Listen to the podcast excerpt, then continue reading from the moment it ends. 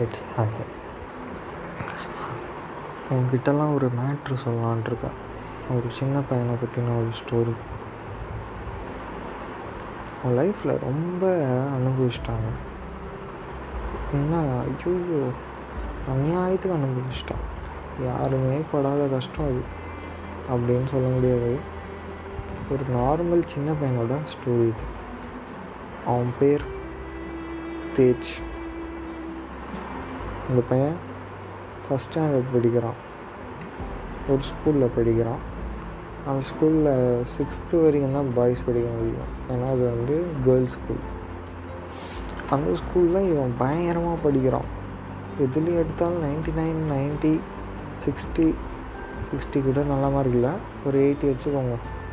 அதுதான் மார்க் வாங்கிட்டுருக்கான் அந்த ஸ்கூலில் வந்து இங்கிலீஷ் அவ்வளோ ஃப்ளூயன்சியாக இருக்காது. சரி நம்ம பையனை இங்கிலீஷ் மீடியம் படிக்க வைக்கலான்னு அவங்க அம்மா அப்பா முடிவு பண்ணுறாங்க சரின்னு இவனை போய் கூப்பிட்டு போயிட்டு இங்கிலீஷ் மீடியமில் சேர்த்துறாங்க. சேர்த்து நான் உடனே அங்கே இருக்கிற அட்மாஸ்ஃபியர்லாம் பார்க்குறான் அப்படியே அந்த பையன் சே நானும் பெரிய அளவு போகிறேன்டா ஐயோ இப்படியெல்லாம் பேசுகிறாங்க இங்கிலீஷே நம்மளுக்கு ஒரு வார்த்தை கூட வராது அப்படின்னு நினச்சிட்டு போய் பார்க்குறான் முக்கால்வாசி பேர் நார்த் இந்தியன்ஸுங்க தேர்ட் ஸ்டாண்டர்ட் தான் தோற அட்மிஷன் போடுறாரு. செகண்ட் ஸ்டாண்டர்ட் வரைக்கும் நான் சொன்ன அந்த கேர்ள்ஸ் ஸ்கூலில் படிச்சுட்ருக்காரு இவர் என்ன பண்ணுறாரு இந்த கோயட் ஸ்கூலுக்குள்ளே போனோம் உடனே பயங்கரமாக இருக்கானுங்கெல்லாம் முக்கால்வாசி பேர். நல்லா படிச்சுட்ருக்காரு ஓரளவுக்கு போயிட்டுருக்கு. நல்ல லைஃப் போயிட்டு இருந்துச்சு. ஒரு மேக்ஸ் கிளாஸ் அது மாதிரி டைம் ஒரு ரெண்டு வாரத்துக்கு அப்புறம். மேக்ஸ் கிளாஸ் நடக்குது. அந்த கிளாஸில் ஹோம் ஒர்க்ஸ் எல்லாம் முடித்தவங்கெல்லாம் நோட்டை சப்மிட் பண்ணிடுங்க அப்படின்னு மேம் சொல்கிறாங்க இவரும் நோட்டெலாம் தேடி பார்க்குறாரு நோட்டு மறந்து வீட்லேயே வச்சிட்டான் ஆனால் அவன் மேக்ஸ் ஹோம் ஒர்க்கை முடிச்சிட்டான். சரி மேம் கிட்ட போயிட்டு மேம் மேம் நம்ம ஹோம் ஒர்க் முடிச்சிட்டேன். ஆக்சுவலி நான் அதை வீட்டில் வச்சிட்டேன். அவங்க என்ன காண்டில் இருந்தாங்கன்னே தெரில போட்டு இவனை போட்டு சாத்து சாத்துன்னு சாத்தி ட்ரெஸ் எல்லாம் அவுத்து நிற்க வச்சிட்டான்.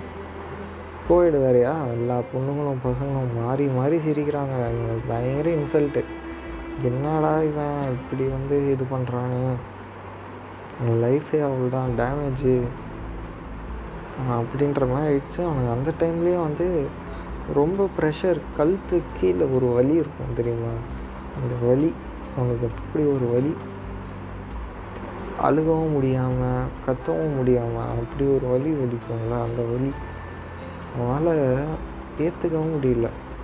என்ன நம்ம மேக்ஸ் நோட்டு தானே கொண்டு வரல? அதுக்கே இப்படியெல்லாம் நம்மளை குடும்பப்படுத்துகிறாங்களேன்ட்டு நான் நினச்சி நினச்சி அழுதுகிட்டு அப்படியே வீட்டுக்கு வந்திருக்கிறான். வீட்டுக்கு வந்தவுடனே அவங்க அப்பா கேட்குறாரு என்னப்பா எப்படி போச்சு? ஸ்கூல்லாம்? அப்படின்னு கேட்டவுடனே அவங்க அப்பா கிட்ட எல்லாத்தையும் சொல்லிட்டான். அவங்க அப்பா சும்மா ஆடுவாரா?